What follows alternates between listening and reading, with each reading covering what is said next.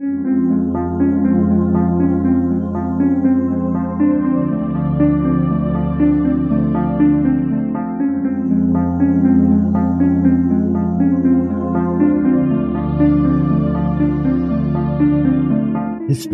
tells the story of the world and of our lives. Sometimes that history goes bump in the night.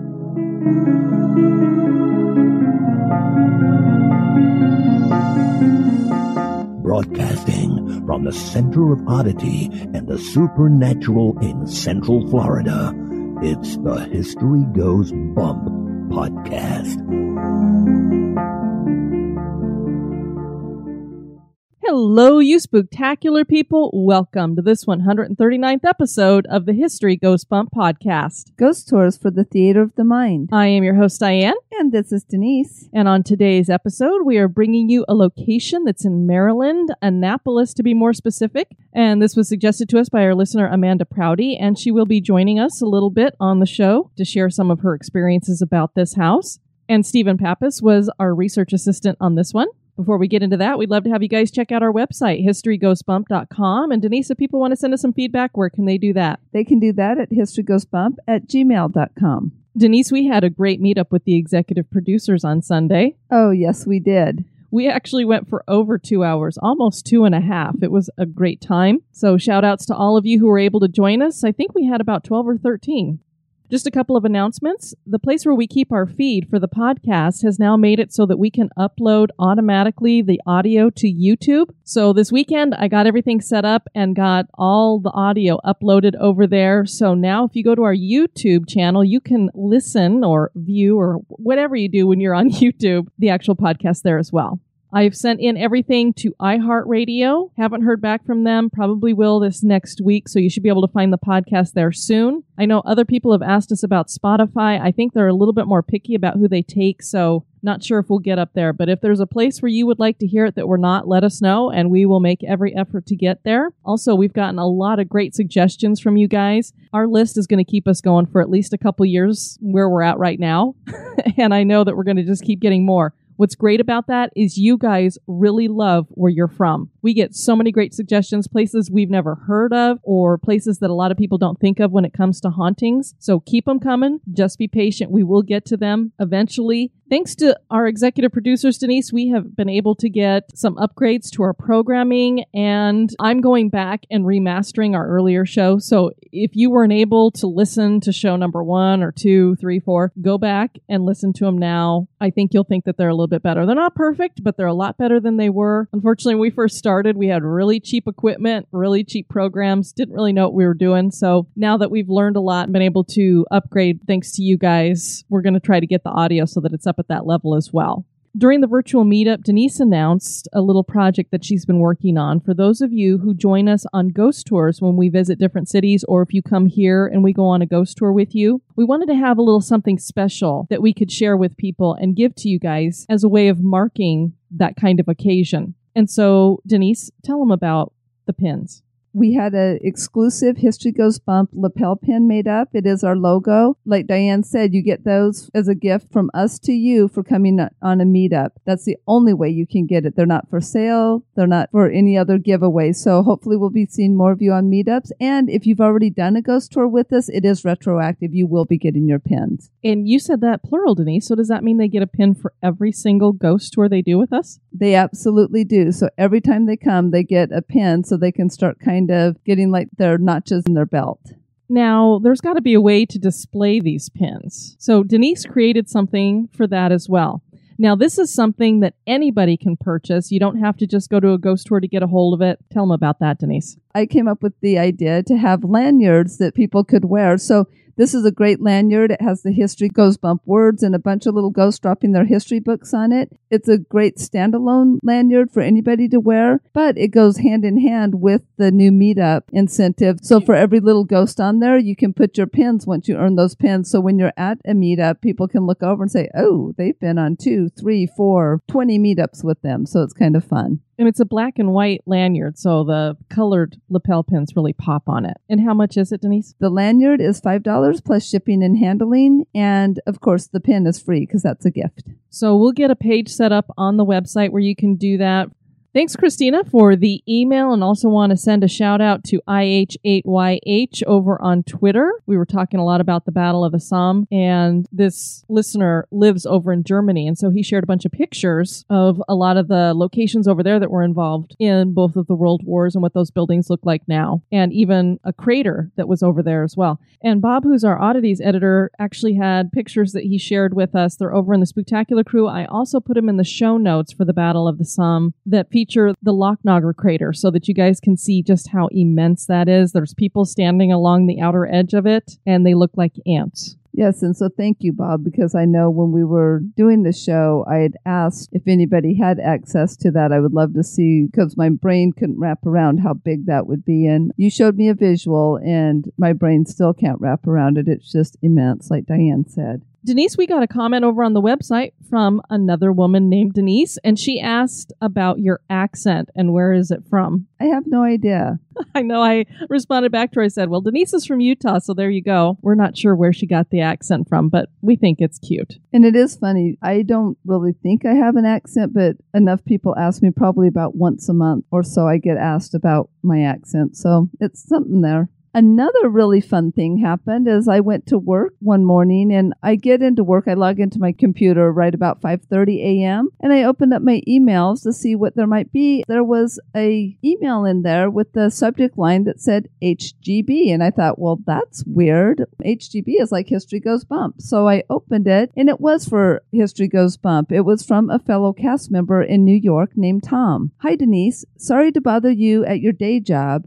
I'm a fellow cast member working with Disney Interactive in New York. I recently came across the History Goes Bump podcast, and it's wonderful. I'm able to listen through the day while building out media plans and have really enjoyed every episode so far. I'm a big fan of The Haunted as well as a former radio professional. I was with Radio Disney for 17 years before switching to digital, so this podcast is right up my alley. I'm now listening to the Eastern State Penitentiary show and you alluded to working at Disney, so I found your name on the podcast website and took a chance you would be in the global address book. I have been to ESP for their Halloween event and highly recommend it. I just wanted to pass on my thanks to you and Diane. Kudo and thanks again, Tom. I had emailed Tom back and just let him know, or if you're listening to this episode, Tom, I just, it was a really great way to start the day because it just made me smile first thing in the morning before I'd even finished my cup of coffee. So thank you for the email. We want to welcome to the Spooktacular crew Rhonda, Hey, Rhonda. Helena, Hey, Helena. Brittany, Hi, Brittany. Heather, Hey, Heather. and Patricia. Hi, Patricia. All right, Denise, you ready to go check out the Brice house? I am. Let's do it.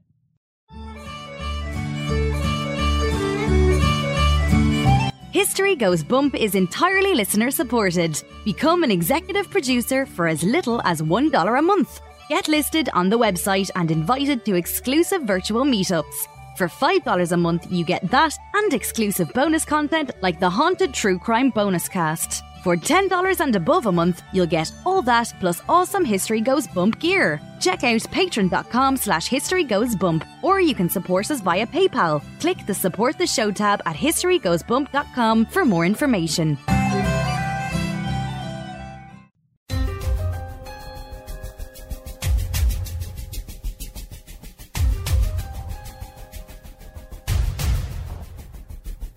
History is full of oddities, curiosities, mysteries, and the truly bizarre. Welcome to this moment in oddity.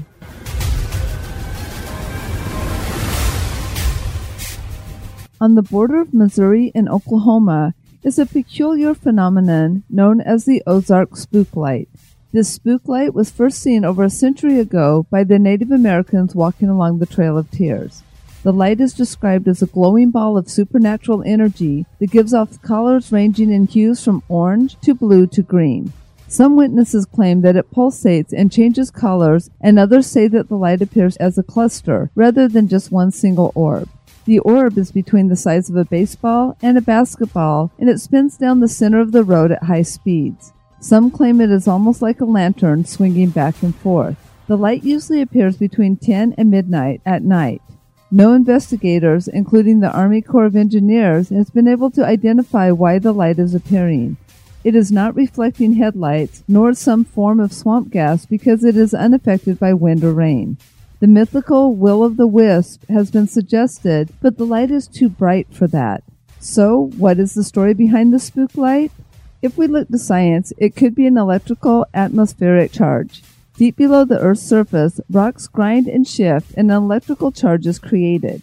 The spook light resides in an area where there is a fault line where four earthquakes occurred during the 18th century. A more interesting story claims this light represents the spirits of two Native American youth who had fallen in love. But the woman's father forbade the marriage, and the two jump off a nearby cliff when the father sent his men to keep them from eloping. Another story claims that a family lived in a cabin nearby, and when the father, who was a miner, was away, the family was killed, and the light is his lantern as he looks for his lost family. Some claim an Osage chief was decapitated here, and this light is his spirit. Whatever the true story is behind the Ozark spook light, it certainly is odd.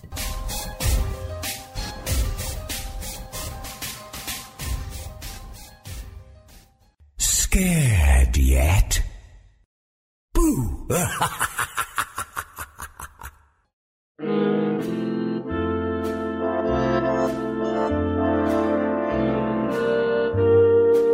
This day in history.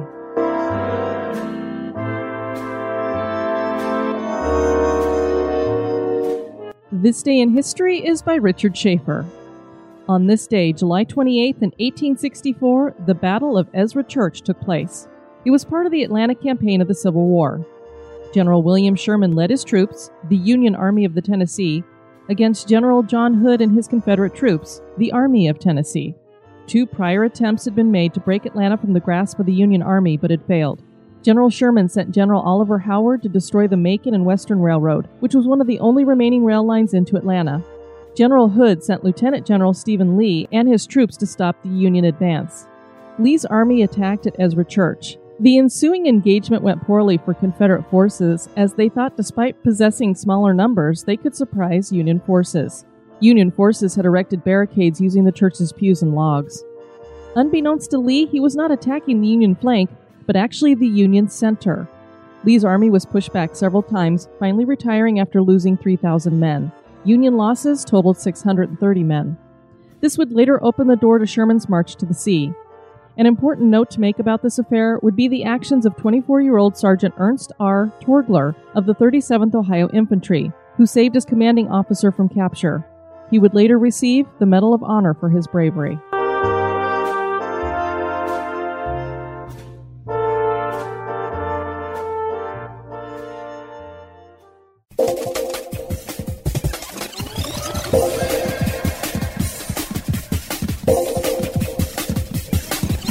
History Goes Bump podcast.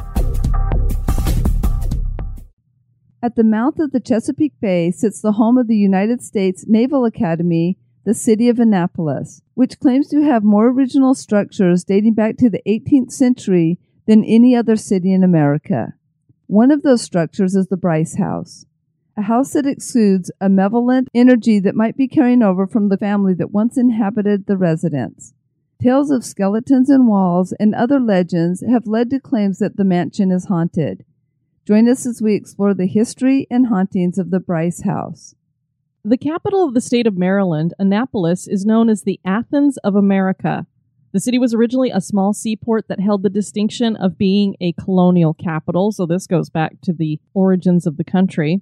Annapolis was originally named Providence when the Puritans first settled there in 1649. And Denise, usually Providence refers to God or heaven. Interesting that they would call Annapolis that. They had high hopes for the city, apparently. It sounds like it. The proprietary colony was owned by Lord Baltimore. Hmm, I wonder if they named Baltimore after him, you think? Yeah. And the name Providence was changed to Anne Arundel's Town after his wife. Royal Governor Sir Francis Nicholson changed the name to its current name of Annapolis in honor of Princess Anne, heir to the throne. When Anne became queen, she chartered the seaport as a city, and this happened in 1708. It is her royal badge that features a crown over the entwined thistle of Scotland and Tudor rose of England that is depicted on the official flag of the city of Annapolis. Sir Francis Nicholson designed the city in a similar grid as that used in many European capitals, which incorporated circles with radiating streets that would draw the focus to certain structures. An example of this would be St. Anne's Episcopal Church, which is the spiritual center of Annapolis. The State House is another example. This historic location is where George Washington tendered his resignation as General of the Continental Army after the Revolutionary War was over. Washington so liked the design of Annapolis that he asked Pierre L'Enfant to incorporate it as the design of Washington, D.C. The architecture found throughout the city is beautiful, and as mentioned earlier, many historic properties have been saved and restored, from the William Paca House that is home to one of Maryland's four signees to the Declaration of Independence to the James Brice House. James Brice was born in Anne Arundel County, Maryland in 1746 to Sarah and John Brice. He would go on to become a lawyer in Annapolis as well as a farmer and a politician. James married Juliana Jennings in 1781, and the couple had six children Julia, Sarah, Anne, Thomas, Elizabeth, James, and John. Sarah died shortly before her first birthday. And Denise, for this reason, it was almost like she didn't exist, at least according to Wikipedia, because on Wikipedia it said that they had five children. But when I looked under there's a place where you can find bios on all the governors of America. And I, when I looked under it for Maryland, it said that he had six children. I went, huh, Wikipedia says five. That's weird. So I had to go through the census reports again and see if I could find how many children he had because I didn't know. And Sarah popped up and she wasn't one of the names listed on Wikipedia. And when I went, huh, how weird that she wasn't mentioned, I noticed that she didn't even make it to her first birthday. So I'm wondering if that's why she just kind of was forgotten. I'd hate to think that, but well, it seems like back in those days they did that a lot because so many, the infant mortality rate was so high that a lot of times when we go through graveyards, it just says baby. Like no name, no nothing. So at least she had a name. That's true. A lot of them, it just says infant. Yeah. Those are the worst. At least some of them have the last name, so it would be like Brice Infant rather than just infant. In 1782, he was elected as the mayor of Annapolis, and he held that position for one year. He served as mayor of the city once again for a year in 1787. George Plater was the sixth governor of Maryland, and during his time, Maryland ceded the land that would become Washington, D.C. He died in office in 1792 after only serving for three months, and James Brice took over the governorship, in which his only act of governance was to convene an election for the new governor. Imagine that. Oh, look, the governor's passed away. We're going to promote you to that position, and your only job is basically to find your replacement. Actually, that sounds like corporate America. I was going to say that's kind of like, you know what? We're going to give you severance, and now you're going to train the person that's going to take your job. Because I've known several people in that position. So, see, this goes way, way back. Oh, yes. He was a prominent figure in Maryland's history, even serving as a president elector, both times voting for President George Washington. In addition, he served as treasurer for the city of Annapolis from 1784 until his death in 1801. This Valentine's Day, Dunkin's got the perfect pairings to show your love. So get down on one knee with a dozen brownie batter donuts and a cocoa mocha signature latte. Or make them swoon with a strawberry dragon fruit Dunkin' refresher with a Cupid's Choice donut. Are you ready for love? America runs on Dunkin'. Price and participation may vary, limited time offer.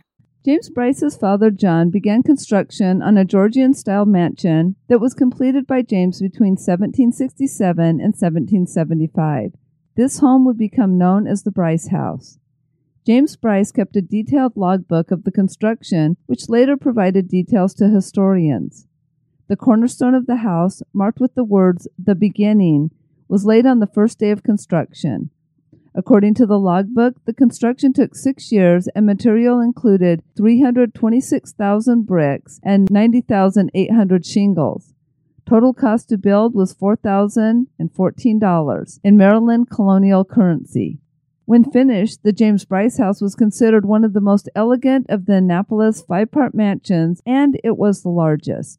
Some of the interiors have been attributed to William Buckland when they talk about it being a five part mansion, it basically is supposed to be like a plantation house, only it's in an urban setting. So that makes it very unique. And so one of the reasons why it is so amazing to look at is because it is this bigger construction and it's up on an elevated area. So it just looks more imposing.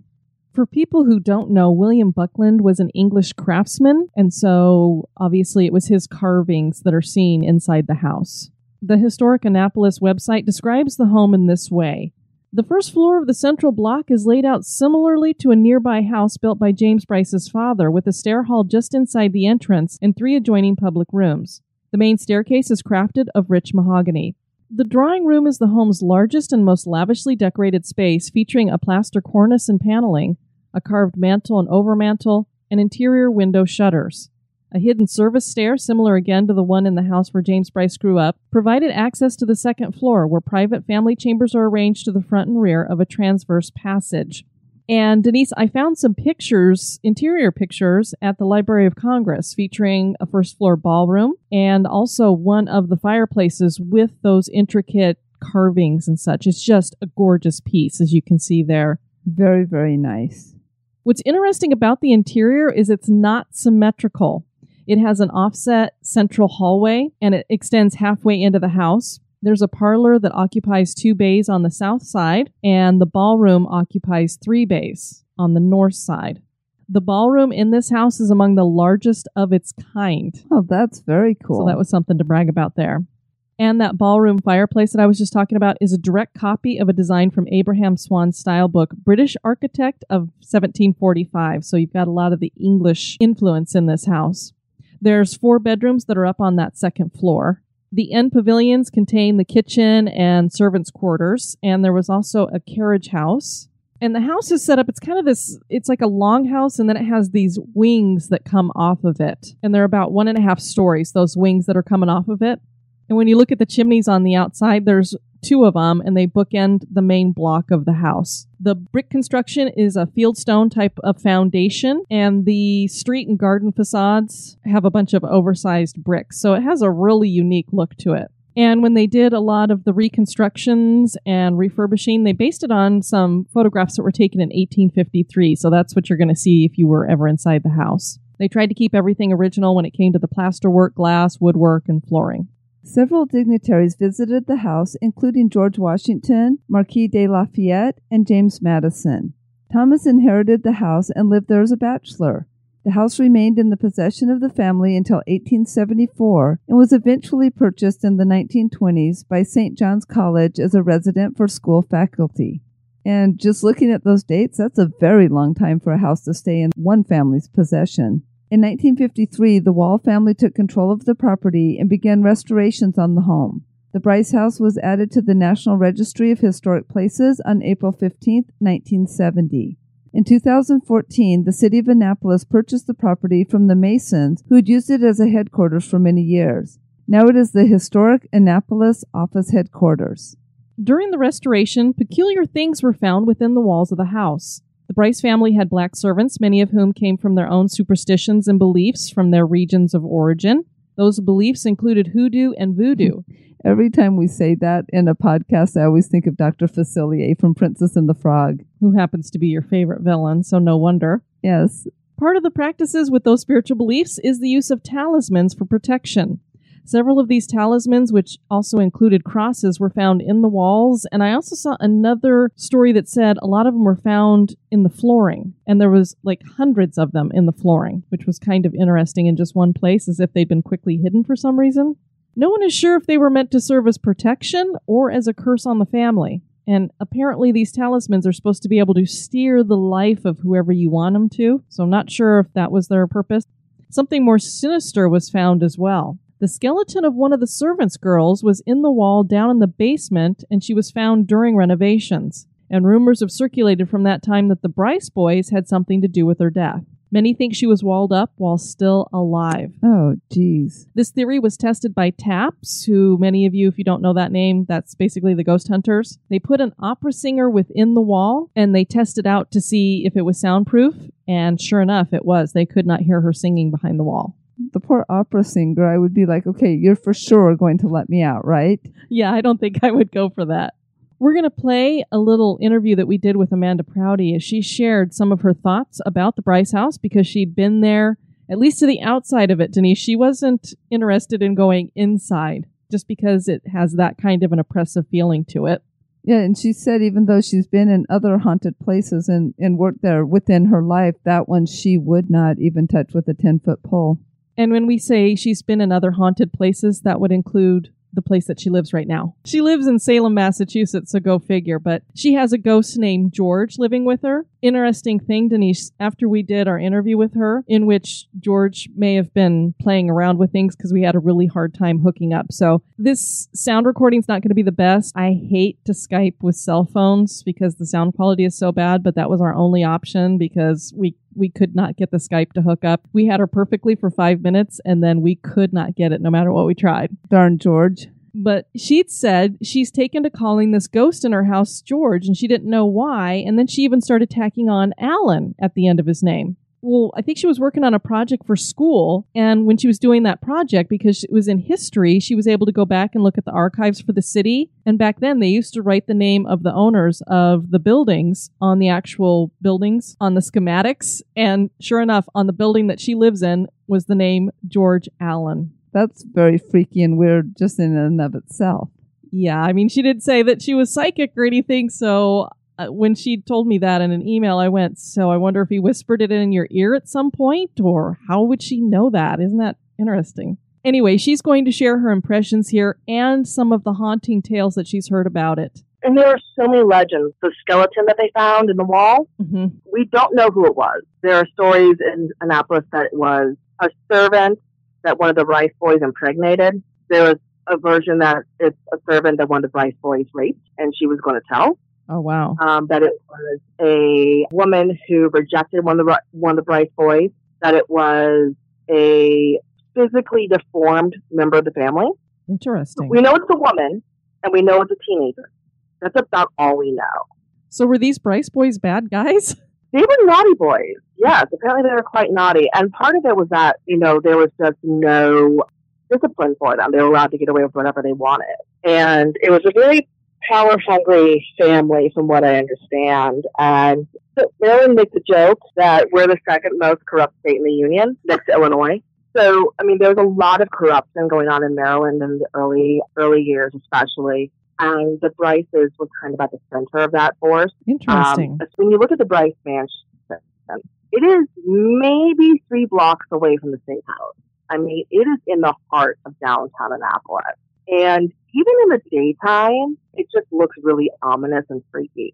And it's well maintained. Mm-hmm. It's a beautiful house. But next to, compared to the other mansions in downtown Annapolis, people just cross. I mean, I, I can't tell you how many people have seen cross the street when they see the Brice Mansion come up. So they don't even want to be right in front of it. No. Wow. No. People avoid it. The Brice house, it's, it's like Rose Red from Stephen King. Okay. You know, people go in, they don't come out kind of idea. It just gives people the willies, even though it's so beautifully maintained. I don't think you could pay me money to go in. I was going to ask, have you been inside of it? No, I haven't. And like, it is open for tours occasionally. Okay. Not anywhere near as often as the Paca House, for example, which is just down the street. But like, well, just oh. so I was on a ghost tour with my father, and I was standing on the edge of the curb. Like, I did not want to be anywhere near the house. I was so uncomfortable. Interesting. Mind you, at this point, I'm like 31 years old, and I'm like trying to hide behind my dad. I was just, I was so uncomfortable. And you can even tell that the, the tour guy was uncomfortable because he was staying on the edge of the curb. And Maryland is not known for its good drivers. So it's just this incredibly oppressive energy. And then when they found all those voodoo talismans, these protective voodoo talismans Mm-hmm. um, in the kitchen, they were like, something nasty was going on here. Something really ugly was going on here for that many protective talismans to be in one place.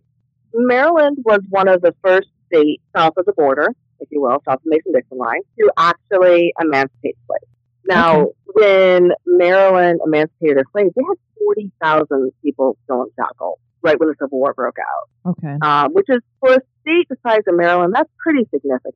Sure. 40,000. Um, Yeah. So the Brice House, because it was a mansion as opposed to a plantation, they only had a handful, um, probably five to six. A carriage man, a steward, housekeeper, cook, things like that. But you never hear about the male servants, you only hear about the female servants. There's a lot of focus on them because they would have been the ones who created the voodoo talisman. Voodoo is very female centric. And of course, the Brice Mansion is right next to a crossroads. I was just going to ask how close it was. Oh, it's it's pretty much right on the corner. Yeah, when you see pictures of the Brice Mansion, so it's a very long house, and then it has these two wings. So it almost looks like it's reaching out for you, which is never fun. It's just not a good feeling. Especially if it's oppressive, Um, you don't want it to envelope you. Yeah. And a lot of people have said that they've seen one of the Brice boys upstairs looking down at people on the road. I thought I saw a shirt in the window, but I couldn't be sure if it was a street light or a shirt, to be honest with you. It's definitely, um, I mean, even just thinking about it makes my chest constrict. Just, it's Wow. just so creepy. So that's a very oppressive type of house, then, if it's making you have that kind of feeling just talking about it. Yeah. And, you know, I mean, as a historian, I'm just, I'm so curious and I love architecture. And, you know, I love to kind of explore downtown Annapolis because unlike poor little Salem, it didn't suffer a great fire. So a lot of the buildings are still pretty original hmm and also it had brick, not timber. So that kind of helped. One time I was exploring and I actually came across a Brice Mansion. Didn't mean to go anywhere near it. And I was like, oh gosh, oh gosh, I need to get away from here. You know, Move away the corner as quickly as I possibly can. And I always turn the corner away from the house, never down the other street. You know, I never go, I never turn the corner like I'm going back towards the house. I always, I'll take the longer route back if I have to. Now, are there offices or anything in the Brice house now, or is it empty except just maintained on the outside? So it's it's maintained very well on the outside, and um, it is open very sporadically for tours. I believe it has some furnishings on the inside. It's really hard to tell because it's so dark. The windows are so dark that you, and it's also kind of up on a little hill, so you can't really see through the windows from the street. So you can't make out if there are any furnishings inside or not. Whereas, you know, in other houses in both Annapolis and Salem, they're not up on hills, so you can kind of see what's on the inside. But yeah, this is actually up on some kind of mound of land, so it's even taller than it really is just by being up on that hill. Many people think the Brice House is the most haunted place in the city of Annapolis. The fact that the house sits at a crossroads in the city has added to the mystique.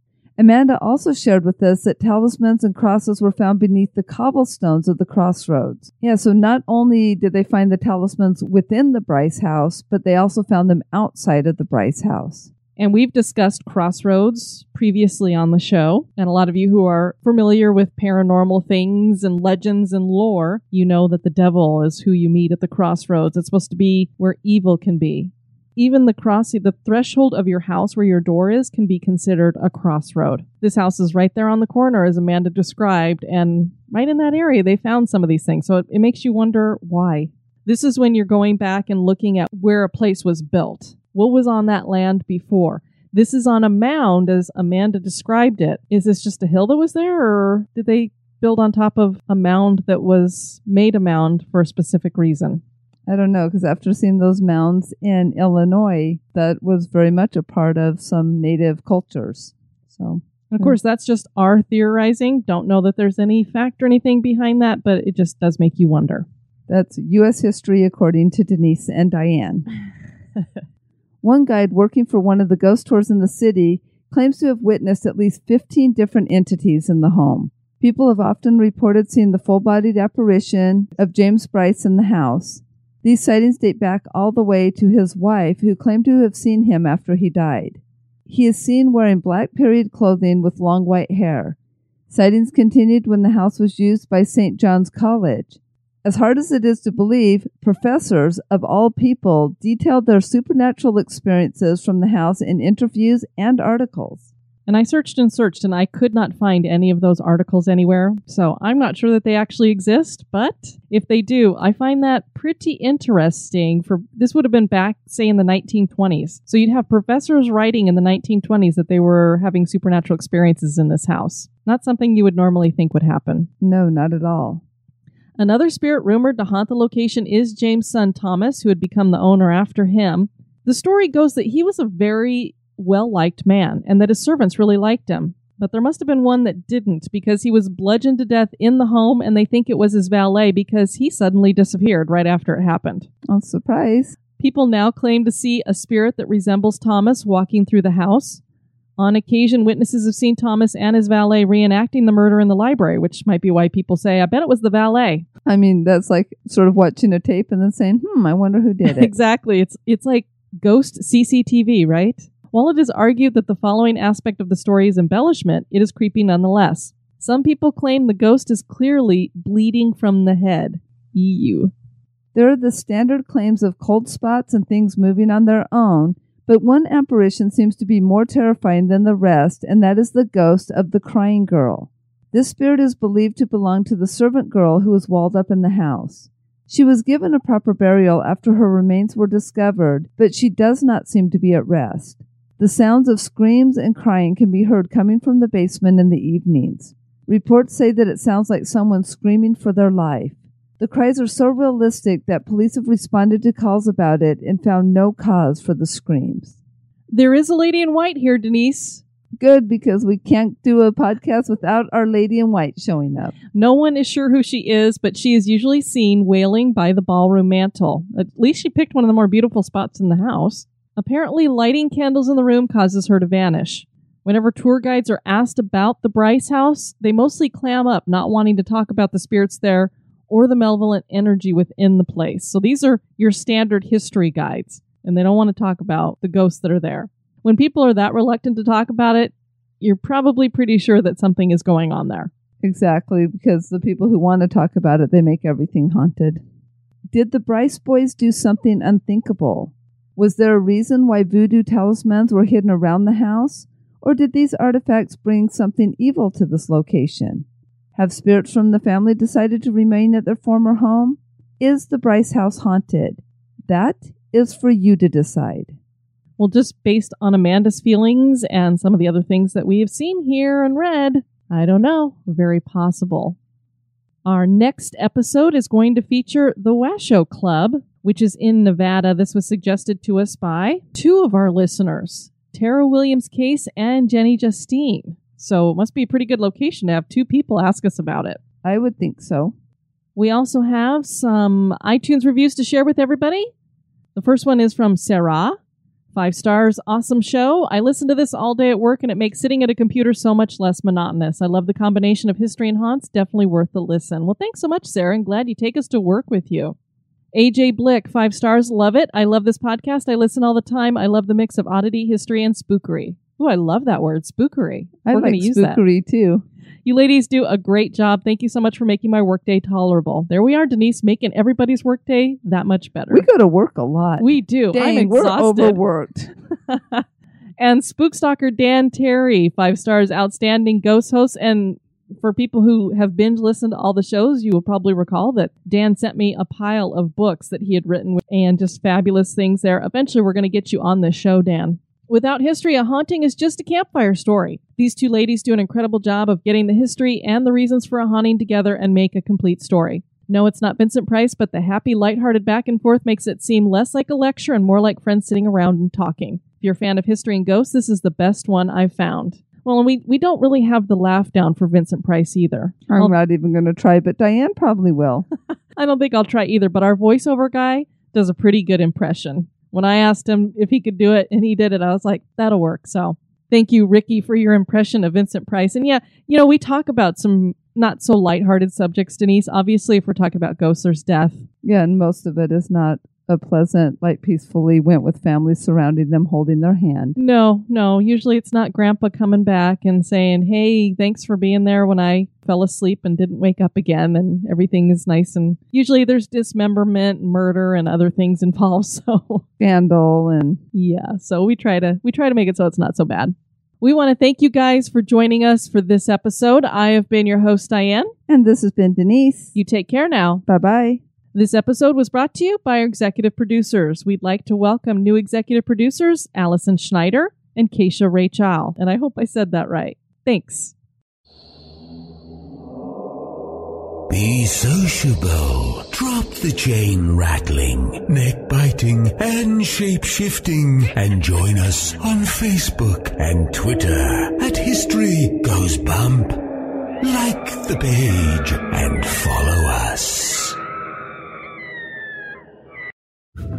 Societies rise and societies fall. When the time comes, one society steps forward to build a better future. The Wicked Library Kettle Whistle Radio, Night Story Podcast, Prog Watch, Red Horse Radio, The Lift, History Goes Bump, Listen, The M Writing Podcast, Society 13, Rebuilding Society, one podcast at a time.